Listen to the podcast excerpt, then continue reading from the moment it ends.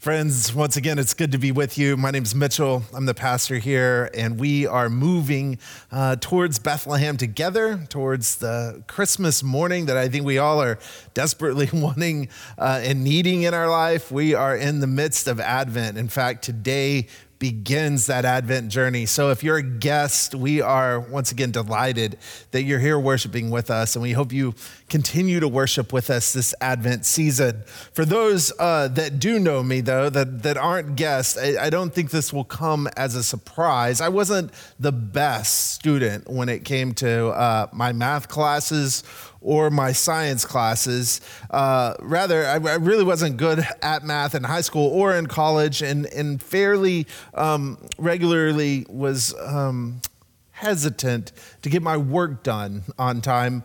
Um, I never understood the my peers, the, those kids in school who said, "I love math." Like, I can't wait to go to math class. That was not me. And so when I went off to college, uh, Hendrix College, a small school in Arkansas, um, it was a liberal arts school. And uh, they prided themselves in making sure that they put out well rounded graduates to enter into the world. Now, we never really received a practical degree. Most of us had to go on to get a master's. But the idea was their motto was unto the whole person. So we had to take all sorts of classes at this small liberal arts school. I had to take a math class. I had to take a, a, biology class. I had to take a psychology class. I had to take a physics class. My math class was mathematics and contemporary issues, also dubbed math for English majors, where we only wrote papers. I don't know how that classified as math, but my physics class, my senior year, spring semester of my senior year, was astronomy and it was awesome. I spent an entire semester, really, with friends traveling out uh, outside of town to a state park called Toadsuck Park. You should Wikipedia that one. And depending on who our faculty supervisor was, we had a variety of different types of drinks that we brought with us. And we spent two hours twice a week for an entire semester looking up at the night sky. There is something amazing about that whole process of setting up a telescope, of getting it in position, of, of, focusing the lens and making sure that everything is just right. Um, and we would then allow our eyes to become adjusted and begin to try to make sense of the chaos that is the night sky the night sky, if you spend any amount of time staring at it, is in fact difficult to solve. It's difficult to orient yourself in the midst of the celestial bodies and stars that are above you. But slowly, as I learned, because I paid attention my senior year, slowly over time, if you spend enough time staring into the darkness, you can begin to see patterns and in fact, the stars and planets, they all become rather predictable. You can begin to make sense of what you are seeing. And in the midst of darkness, complete darkness, if you spend enough time there, wandering and staring and pondering, the heavens can actually become rather relatable. Now, the flip side of that is if you let your mind wander too much, you know, I don't know if you're like me, but if I stare at the night sky for too long, I can feel almost overwhelmed by how small and seemingly insignificant, right, I am in the midst of the grand grandiosity of the cosmos the reality of it all, the weight of it all, the magnitude of it all, it can actually overrun us and it becomes so overwhelming, it almost produces anxiety if we allow ourselves to go there. And here's the kind of catch of the whole thing the darker it is, the easier it is for us to see. The darker the night sky is, and the more darkness that we are gazing up into the night sky, the more dark it is, the easier it is for us to see. That is an impossible kind of feeling to manufacture, this feeling of being both vulnerable and also being able to see really well. It's almost something that is unique to stargazing in the middle of nowhere. Our Advent series is trying to play off of this theme that we can indeed experience joy, true joy, in the midst of darkness. The entire series for the next several weeks is designed with this in mind that we, as a people of faith, we can have a true notion of the divine, a true understanding of the holy, a true experience with God. And often, the best place for us to have these experiences, these moments, is found in some of the darkest of places some of the most unlikely of places, and even some of the most unwelcomed events in our own life. And then, when we have these moments, when we have this opportunity with God, we can begin to make sense of what joy truly is true joy. Joy that is experienced and harnessed and cultivated to allow us to continue to put one foot in front of the other in the midst of the dark, dark world we live in. We can have joy in our life, regardless of what's happening around us. Our gospel reading for today actually helps us make sense of this. It's found in the second chapter of Matthew, and I'll be reading verses 1 through 10. In the time of King Herod, after Jesus was born in Bethlehem of Judea, wise men from the east came to Jerusalem asking, Where is the child who has been born king of the Jews? For we observed his star at its rising and have come to pay him homage. When King Herod heard this, he was frightened, and all of Jerusalem with him. And calling together all the chief priests and scribes of the people, he inquired of them where the Messiah was to be born. And they told him, In Bethlehem of Judea, for it has been written by the prophet. And you, Bethlehem, in the land of Judea, are by no means least among the rulers of Judah. For from you shall come a ruler who is to shepherd my people Israel. When Herod secretly then Herod secretly called for the wise men and learned from them the exact time when the star had appeared. Then he sent them to Bethlehem, saying, Go and search diligently for the child, and when you have found him, bring me, bring, bring me word so that I may also go and pay him homage. When they had heard the king, they set out and there ahead of them went the star that they had seen at its rising until it stopped over the place where their child was. And when they saw that the star had stopped, they were overwhelmed with joy. This is the word of God for the people of God. Thanks be to God. Will you pray with me? May the words of my mouth, the meditations of our hearts be pleasing and acceptable to you, O God, our rock and our redeemer. May we find the opportunity this season to be overwhelmed with joy. Amen. So there's no doubt that it's hard to kind of parse out, to properly define, I think, the word joy especially in the midst of our Western world, for us English speakers, our language isn't really that romantic, right? It kind of fails us when we are trying to describe a feeling with uh, precision, right? It's hard to describe the word love because we can apply it to so many things. The same can be said about happiness, and of course, the same can be said about joy.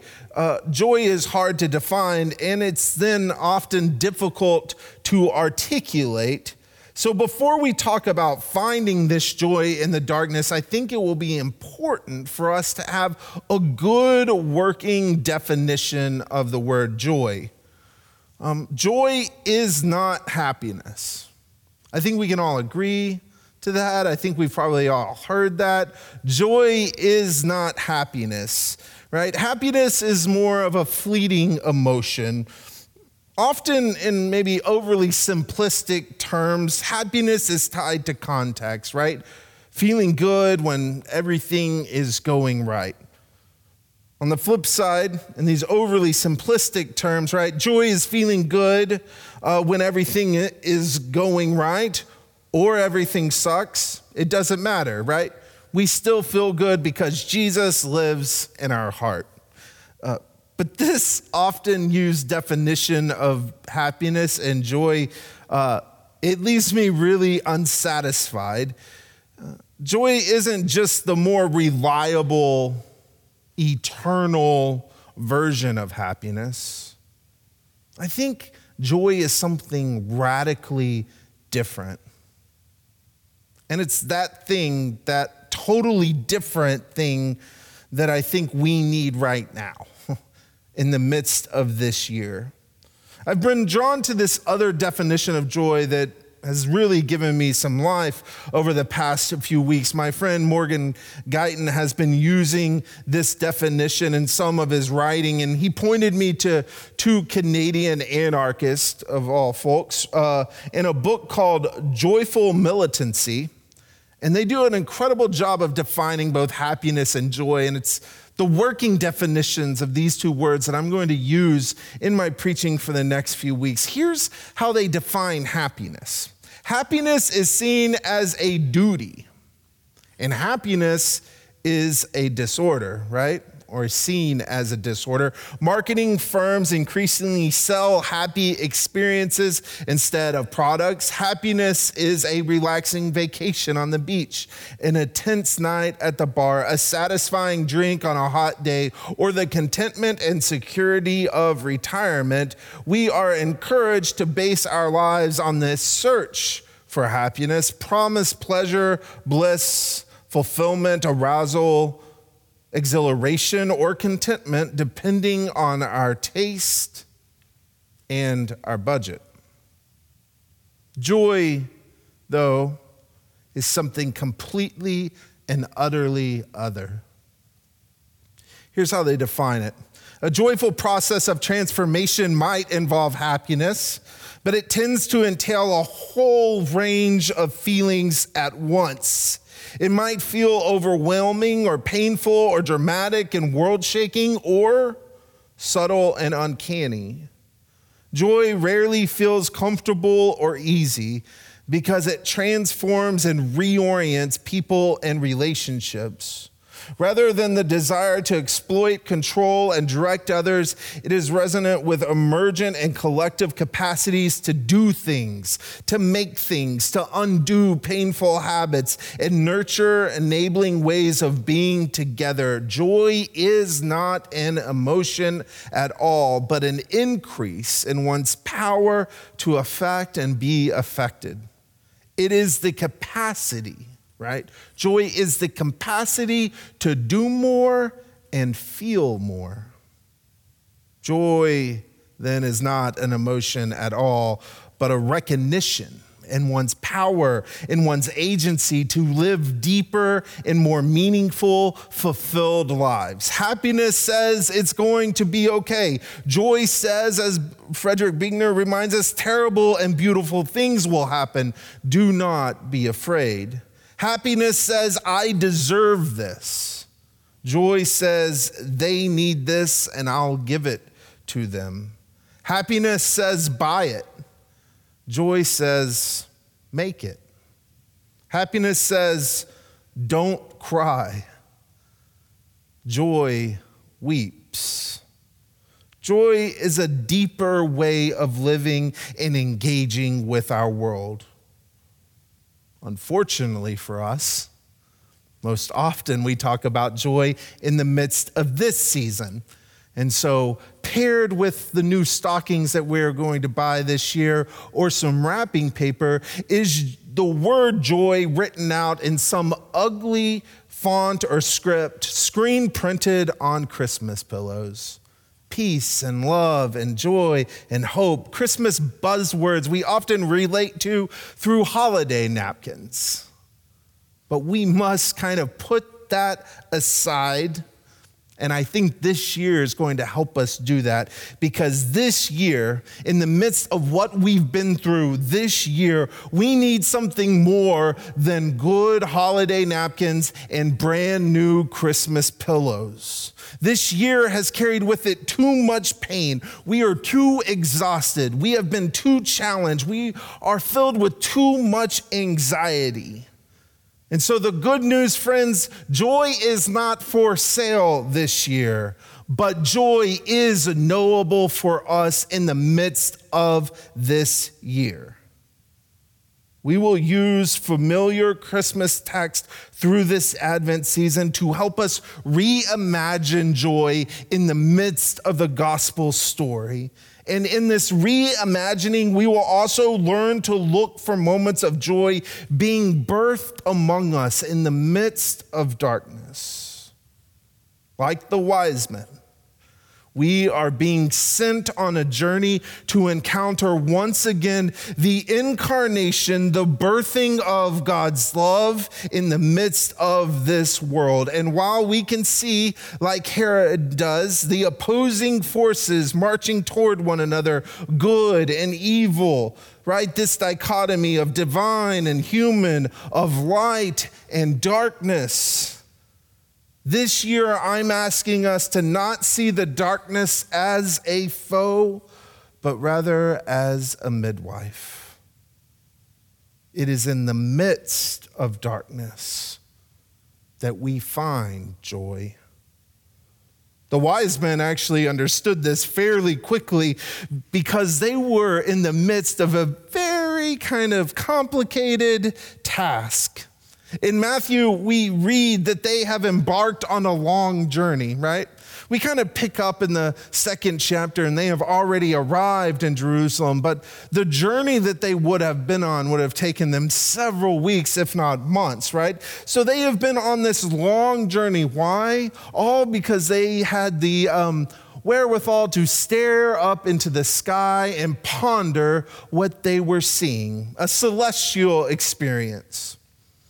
And so they leave a fixed location with all of their probably fancy telescopes and maps that make sense of the night sky from their location. And they, that static position, they take everything and they begin to journey on, in this caravan, right? And the task of stargazing while moving becomes incredibly more difficult adding a certain amount of difficulty to the whole astronomy thing is riding day after day after day towards something that you don't even know what it means, right?